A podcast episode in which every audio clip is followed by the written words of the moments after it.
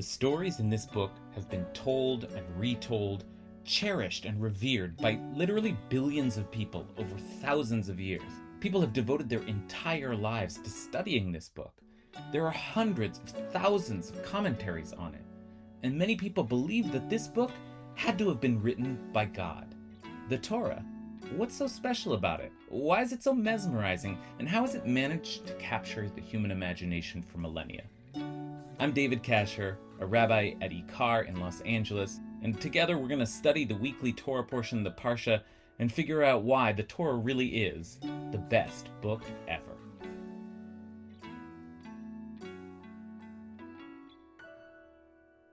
It all started with dolphins.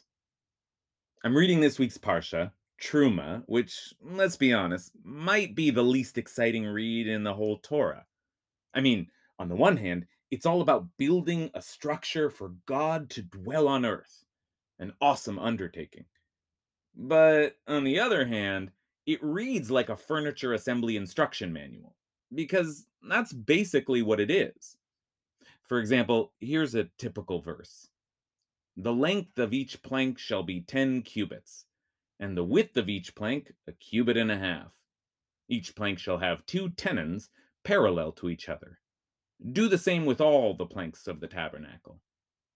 And on and on, paragraph after paragraph, lots more like that. On the heels of the splitting of the Red Sea and the revelation at Mount Sinai, this stuff can be mm, a little bit of a buzzkill.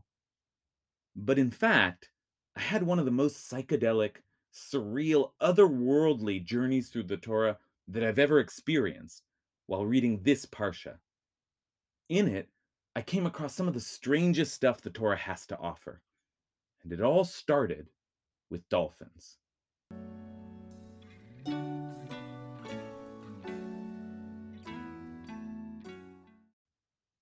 At the beginning of the Parsha, we're told that all the people are supposed to bring donations for the construction of the tabernacle, what we call the Mishkan. And again, if you're feeling cynical, you might say this reads a little bit like a laundry list.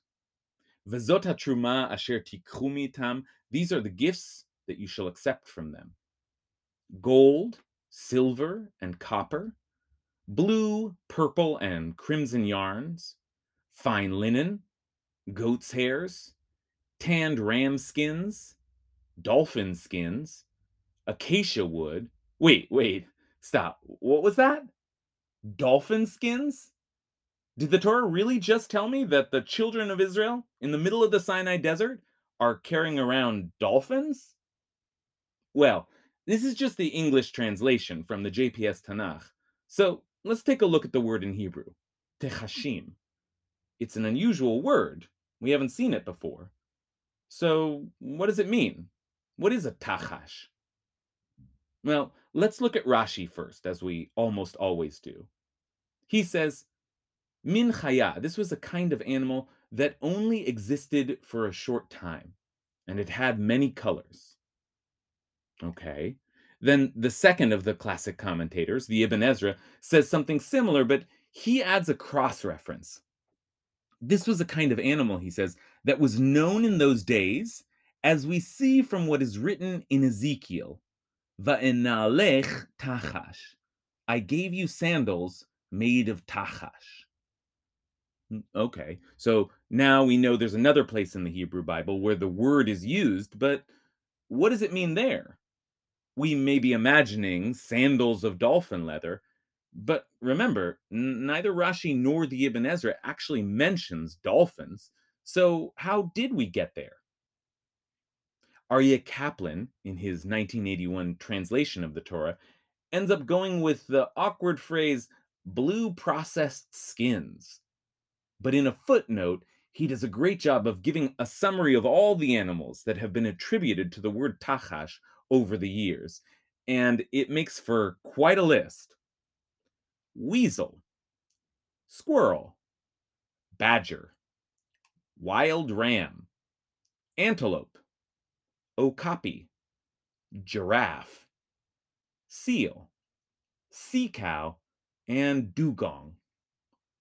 Wow, it, it might be even crazier to transport a giraffe across the desert than a dolphin. And what the heck is a dugong anyway? But the most fantastic explanation of the Tachash comes from the Talmud in Tractate Shabbat. The Tachash of Moses' day, it says, was a separate species unto itself. Bria bifnei And the sages could not decide whether it belonged to the genus of wild beasts or to the genus of domestic animals. And it had one horn in its forehead, the Kerenachat haitalo b'mitzcho. And it only existed for a moment for Moses, and he made the tabernacle with it, and then it was hidden. Whoa, a horn in the middle of its head. And it only existed for a moment and then was hidden forever? Well, Kaplan says that this might refer to a narwhal, the only animal we know whose tusk makes it look like it has a single horn. But I think you know what else this magical one horned creature sounds a lot like. That's right, a unicorn. Now, I'm not really suggesting the Tachash is secretly the Jewish legend of the unicorn, but it is remarkable that here in our tradition, we have this mysterious, ephemeral animal that shares so many features with that other classic mythical beast. But wait, that's not all. Tracking down the dolphin brought me to other strange creatures before the hunt was over. Because a friend of mine pointed out to me that dolphins are actually mentioned explicitly in the Talmud, in Tractate Bechorot. Dolphins, hadolphinin, are fruitful and multiply like human beings, it says. And what is a dolphin? Rabbi Yehuda said they are creatures of the sea, bnei yama. Now, that's all fine and well, but what gets really crazy is that all the major commentators, Rashi, Tosafot, and the Shita Mikubetzet, all seem to follow a different manuscript that reads not dolphins are fruitful and multiply like human beings, but dolphins are fruitful and multiply from human beings, mi bnei adam. Rashi explains this as follows. When human beings mate with them, they become pregnant, mitabrot hemenu. Then there are creatures of the sea which have half human form and half fish form. Well, now, well, now. This sounds a lot like mermaids. Mermaids in the Talmud. But the point is, the rabbis of the Talmud did know about dolphins, or at least they had heard of them, and they were such unusual creatures that they sparked in the rabbinic imagination tales of strange cohabitation and hybrid offspring, the stuff of fantasy and legend. But this brings us back to our original question, because this mention of dolphins in the Talmud suggests that the Tachash of the Bible wasn't actually a dolphin, because it never seemed to occur to the rabbis to connect the two creatures. But the Tachash did serve the same role as the dolphin did for them. It was a creature of such mystery and wonder that it suggested magical possibilities. It was a shadowy figure upon which they could project the wildest visions from their dreamscapes. A beast of shimmering colors, thick skins, and a horn, coupling with people on the seashores and then vanishing into the night, maybe vanishing forever. If this is what a tachash symbolizes, then it truly does belong among the things that go into building the Mishkan. Because think about what else is on that list strong wood and precious metals, fine cloth dyed in regal colors, oils and spices, and an assortment of sparkling stones. Animal, vegetable, mineral. Every treasure and wonder that can be found on the earth or beneath it, everything. Jorge Luis Borges has a great short story describing an empire in which the art of cartography attained such perfection that they eventually drew up a map of the empire so detailed that it actually grew to be the size of the empire. There was no longer any difference between the map of the world and the world itself. And the Mishkan is like that. It aspires to contain God, after all. So it must start by containing the world itself. It must be constructed of pieces of everything in the world. The trees and the rocks and the animals will all be embedded in it. And we will be in it. It will hold our prayers and our sins and our best intentions and more.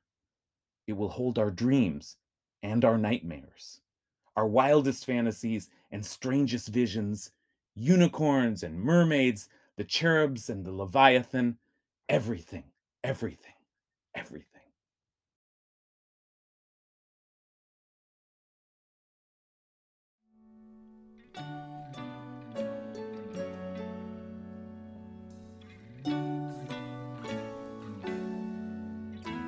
Best Book Ever was produced by Ben Cooley and edited by Vera Blossom, and our theme song is Pitrouli by Hillel Tigay. You can listen to more of his beautiful music on iTunes and Spotify. And while you're there, why not subscribe to Best Book Ever if you haven't already? If you're interested in supporting this podcast and our work, you can visit us at ikar.org and donate or Venmo us at ikarla. That's I K A R L A. Thanks a lot and see you next week.